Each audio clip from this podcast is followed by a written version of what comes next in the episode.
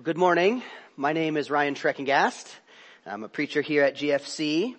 This morning, I wanted to ask if you have ever heard someone say that they personally cannot believe what is in the Bible because of the contradictions that are in it.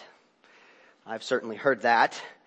And in a sense, and in only one sense really, but in a sense, they're not wrong. This morning we are going to look at one of the apparent contradictions in the Bible. This morning in Ephesians, in the same sentence, the apostle Paul makes a claim to his audience and to us here this morning as well that it is in fact possible to know that which is unknowable.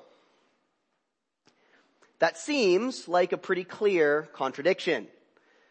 But I hope this morning that as we study this incredible claim, the result for those of us here this morning will not be disbelief, but rather a tremendous degree of the opposite. I hope that we join together in magnifying the glory of a God who makes this true as you in fact experience the knowledge of the unknowable. What exactly is this unknowable thing that we can know here this morning? Friends, it is nothing less than the endless, immeasurable love of Christ. So that's going to be our outline this morning for Ephesians chapter 3 verses 14 through 21. That God's Spirit grants the strength to have faith so that we may know the unknowable love of Christ. All to the glory of God forever. This morning's passage is a prayer that I think is written in two parts. Each of the things that Paul prays for begins with a purpose statement.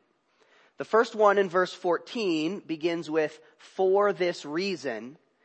And I think that the second part of this prayer actually starts about halfway through verse 17 with the phrase, that you. So we're going to begin by reading verses 14, which is on page 918 if you took one of the church Bibles from the foyer. But we're going to pause when we get about halfway through verse 17. So let's start reading that here this morning.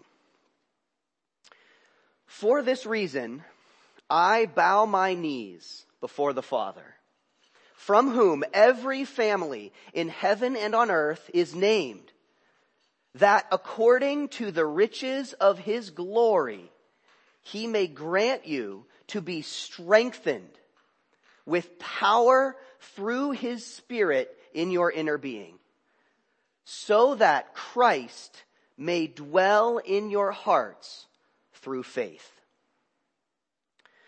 Paul prays that God the Father would strengthen his audience through God the Spirit so that God the Son would dwell in their hearts.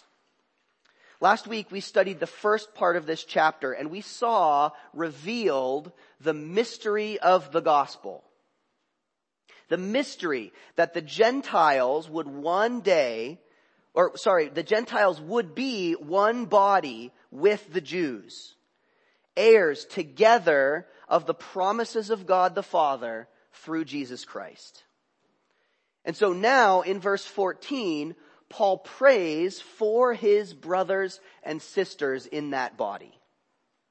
He anchors the identity of all of the believers in the Father in verse 15, saying that every family in heaven and on earth receives its name from Him.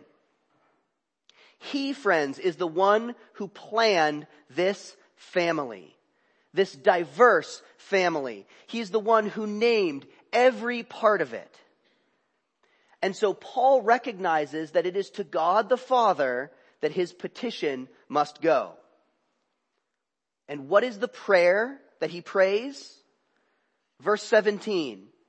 That God the Father would strengthen them through God the Spirit so that Jesus, God the Son, would dwell in their hearts through faith. That's an incredible prayer, friends. Because it's a prayer both of unity and for unity. It recognizes the unity of purpose that is present within God himself. Father, Holy Spirit, and Son. And then the aim of that prayer is that there would be unity of man with God vertically so that Christ himself would dwell in their hearts and we can have unity together amongst ourselves. So, so why then is Paul's prayer for strength? It's an interesting word that he chooses to pray for. Paul is praying for Christ to dwell in their hearts. So why is the thing that they need strength in their inner being? Why would they need strength if they're simply passive recipients of something that Christ will do? Because friends, they're not simply passive recipients. They must have faith. Faith. Faith is simply knowing that what God says is true. And then assenting that it is true. And then trusting that what is true is worth living by. That is faith. And so Paul prays here in Ephesians that God the Father would strengthen the faith of his brothers and sisters. Faith to understand the mystery of the cross. Faith to believe that Jesus is the Christ. And then faith, friends, to place all of their trust only in His salvation. So that Christ would dwell in their hearts. How does this apply this morning? Believe what God says is true and trust your life to it. If we are going to know that which is unknowable, then we must have faith. And that is not always easy, friends, is it? Because in the midst of the struggles of our lives, it is easy to forget what God says is true. Or even, if we remember it, to simply not believe it. For example, I know that many of us here in this building and on Zoom are struggling every single day. I know that many of you feel your bodies failing. I know that your spirit is in turmoil with depression. I know that you have lost jobs or support, that you're battling against fear and anger and frustration. And yet, God says He will strengthen you. God says that you are loved and cherished by Him. God says that He will give you all that you need. Do you believe Him? Do you have faith? If believing these things were easy, then we would not need strength of faith that comes not from ourselves, but from God himself as a gift through his spirit. That is the source of the faith that you need, friends. But we desperately need that faith. And so this morning, I pray along with Paul that your faith would be strengthened through the Spirit of God. And I encourage you likewise this morning to do the same thing for one another. Bow your knee before the Father that according to the riches of his glory, he may grant you to be strengthened in your faith with the power of the Spirit. Faith, friends, requires strength. The strength of God himself. And it is a prerequisite for where we will go next. That you would know the unknowable truth that he reveals. And that truth, friends, is the measureless, never ending, unknowable love of Jesus Christ. Look at me with the rest of verse 17 through 19. Here is the purpose of that prayer. That you, being rooted and grounded in love, may have strength to comprehend with all the saints what is the breadth and length and height and depth and to know the love of Christ that surpasses knowledge that you may be filled with all the fullness of God. The purpose of God strengthening your faith, friends, is so that you would know the love of Christ that surpasses knowledge. God wants to make known to us that mystery, the mystery of His love.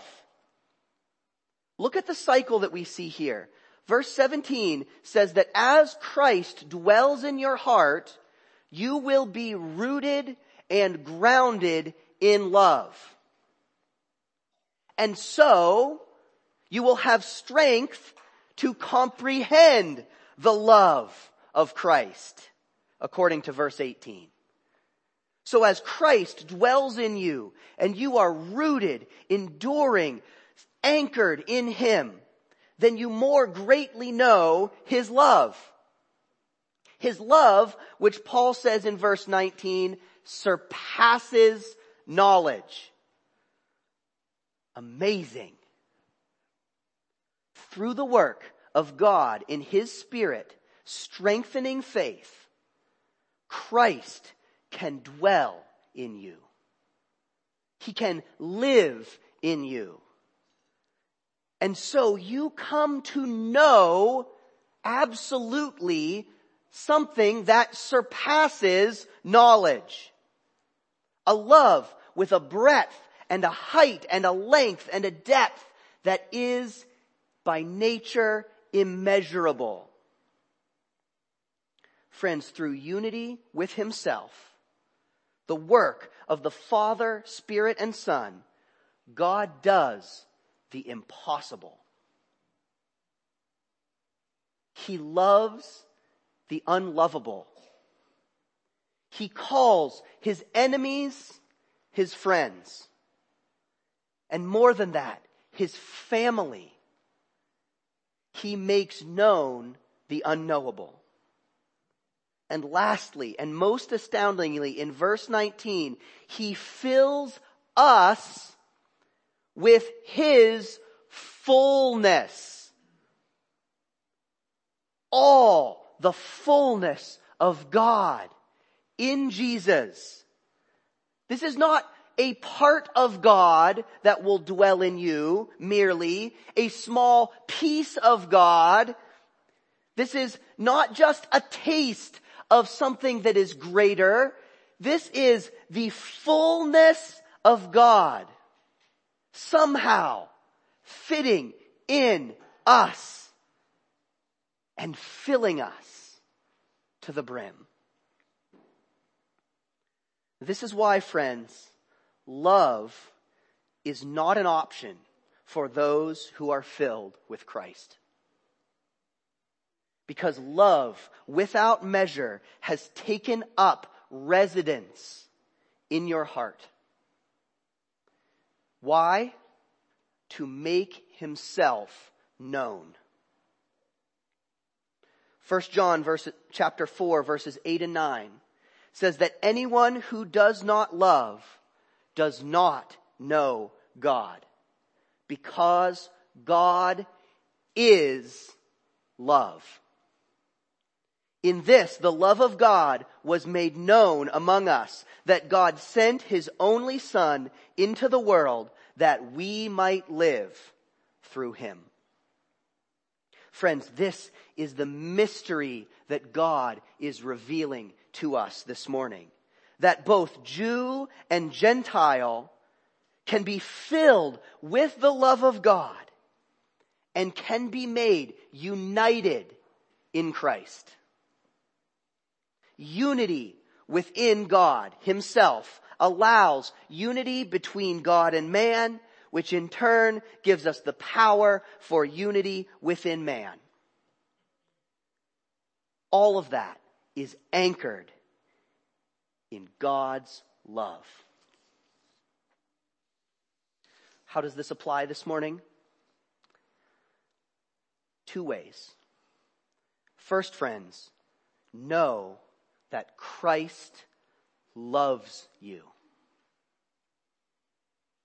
If you are going through one of those things that I mentioned earlier, a failing body, depression, a lost job,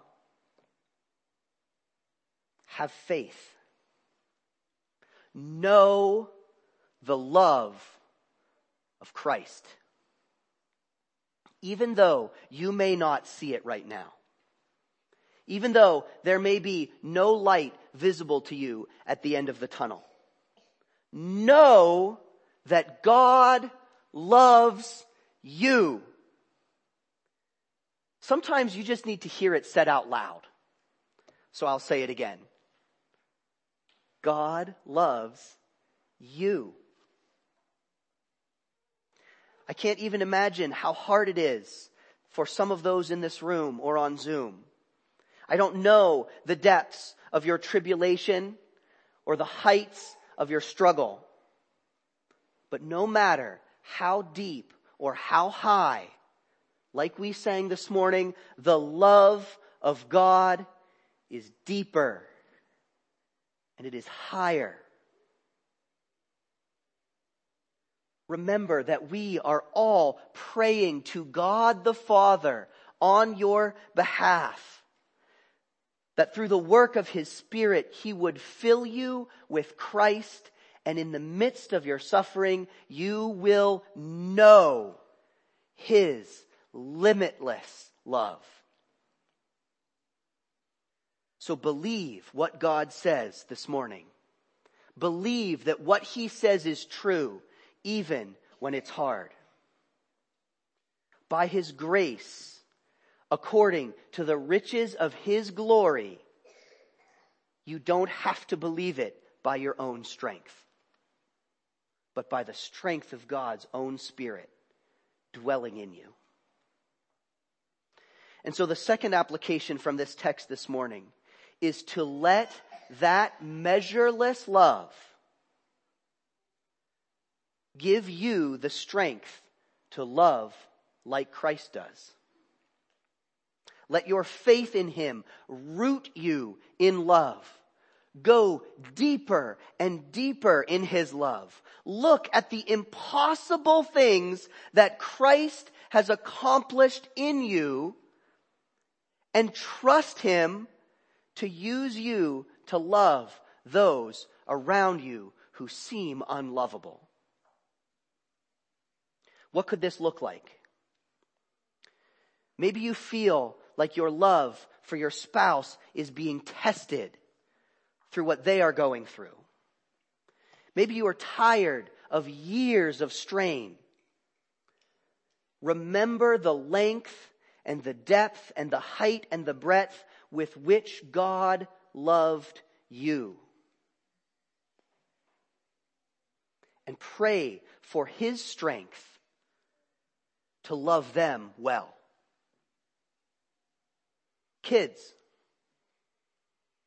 Maybe there's someone in your school or who you know who is hard to love. Maybe they consistently annoy you. Maybe they even do it on purpose. Think about how God loves them and how he loves you and try to show his love to them through your actions, even if you don't feel like you can love them. Maybe that's even your siblings. Friends, these are things that what faith looks like. Believing what God says is true and then living like it, even if it's hard. But maybe you might say, why God? Why is it so hard? I do have faith, Father, and I do know, at least in my mind, that you love me. But I just wish it didn't take so much strength. If that's you this morning, then I suspect that you are exactly Paul's audience. The Jews must likewise have been wondering as they read this and the mystery was being revealed to them. Why? Why God? If you in- intended for the Gentiles to become one body with us through your Spirit and through Christ by your grace, then why did you set us apart in the first place? Maybe why is there so much division even among the church today, friends, if God's goal is unity? Why must we depend on your strength, Father, to strengthen our faith when you could just simply show us?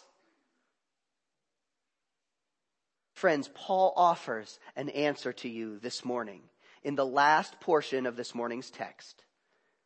The answer is so that God would be glorified. Faith is the prerequisite to know what is unknowable. And it is the limitless love of Christ which we know. And the result, friends, of this apparent contradiction is the endless glory of God. Read with me verses 20 through 21 and see what springs out from this work of God through Jesus to make known his unknowable, limitless love. Now to him who is able to do far more abundantly than all that we ask or think, according to the power of his work within us. To him be glory in the church and in Christ Jesus throughout all generations forever and ever. Amen. Amen. To God be the glory, friends, forever. That is what Christ is accomplishing and what we have become a part of, church. The everlasting glory of God. Verse 20 says that God is able to do far more abundantly than our very best plan. And he chooses, he chooses friends to work through Jesus in our hearts. He chooses to strengthen our faith that we would know His love. He chooses to build his church friends from Jew and from Gentile and from every broken, hopeless, lost soul. He didn't have to do it that way, but he chooses to. Why? Verse 21, that he would be glorified in the church and in Christ Jesus forever. Amen. God absolutely loves to resolve impossible contradictions. It's his favorite thing because they show us his glory. I remember a conversation that I had with a friend of mine in college back when I had time for abstract theological thinking uh, with, with maybe questionable value. Uh, but this friend of mine asked me, if God can do anything, could he make a rock that is too heavy for him to lift? At the time, I couldn't answer him because it seems like a contradiction, right? But now I can answer him. Yes. Yes, he could make a rock like that. And then he would lift it. it's not a contradiction because he's God and he's so much more glorious than we can understand or imagine. Do you see friends? God is love and he is holy and he is infinite and he made us finite, limited beings, separated him by our sins. He made us the rock that was too heavy to lift. There should be no way for him to become one with us. Let alone for us in our finite nature to know the extent of his love. But he came as Jesus Christ and he satisfied his own impossible standard of holiness on our behalf, friends. Amen. And then he doesn't just end there, but he comes as his spirit to strengthen our faith so that we would know the unknowable love of Christ. He lifted us. And in knowing that, we are testifying to his glory. That's why we're here this morning, church. As a living testimony to His glory. That's why, although He could have, God didn't simply choose His people only out of the line of Abraham. Let the rest burn and be done with it. That's why the whole Jew-Gentile thing was a mystery from the beginning. Because God's love is so glorious that he did the impossible. He sent his son, Jesus, to die for all of us who hated him. To give every sinner, Jew and Gentile, his name calling them his family. To save every one of us here from our selfish self-righteousness, from our rebellion, and from our idolatry. The love of God is beyond measure. And His glory the glory of that love cannot be contained in anything less than the age of all generations on the earth and beyond.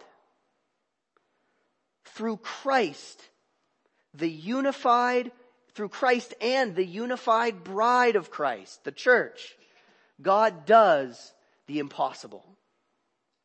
He actually receives the measure of glory that he is due. How does this apply, friends? You and your life, in all of its greatness and in all of its suffering, are a part of that glory. The love of Christ that is dwelling in you is part of what God planned from before the beginning of time. That you would know Him and His love for you. And in so doing, His glory would be proclaimed for all time. Friends, the angels in heaven who are ceaselessly praising God at the foot of His throne are not enough to adequately glorify this God, friends. But through Christ and His love, you are enough. God has made you enough. And so the application is the contradiction. Simply glorify God as you know that which is unknowable. May God, according to the riches of his glory, strengthen your faith in power through his spirit so that Christ may dwell in your hearts. That being rooted in love, you may comprehend the breadth and length and height and depth of the love of Christ that surpasses knowledge to the glory of God in the church and in Christ Jesus throughout all generations forever and ever. Amen.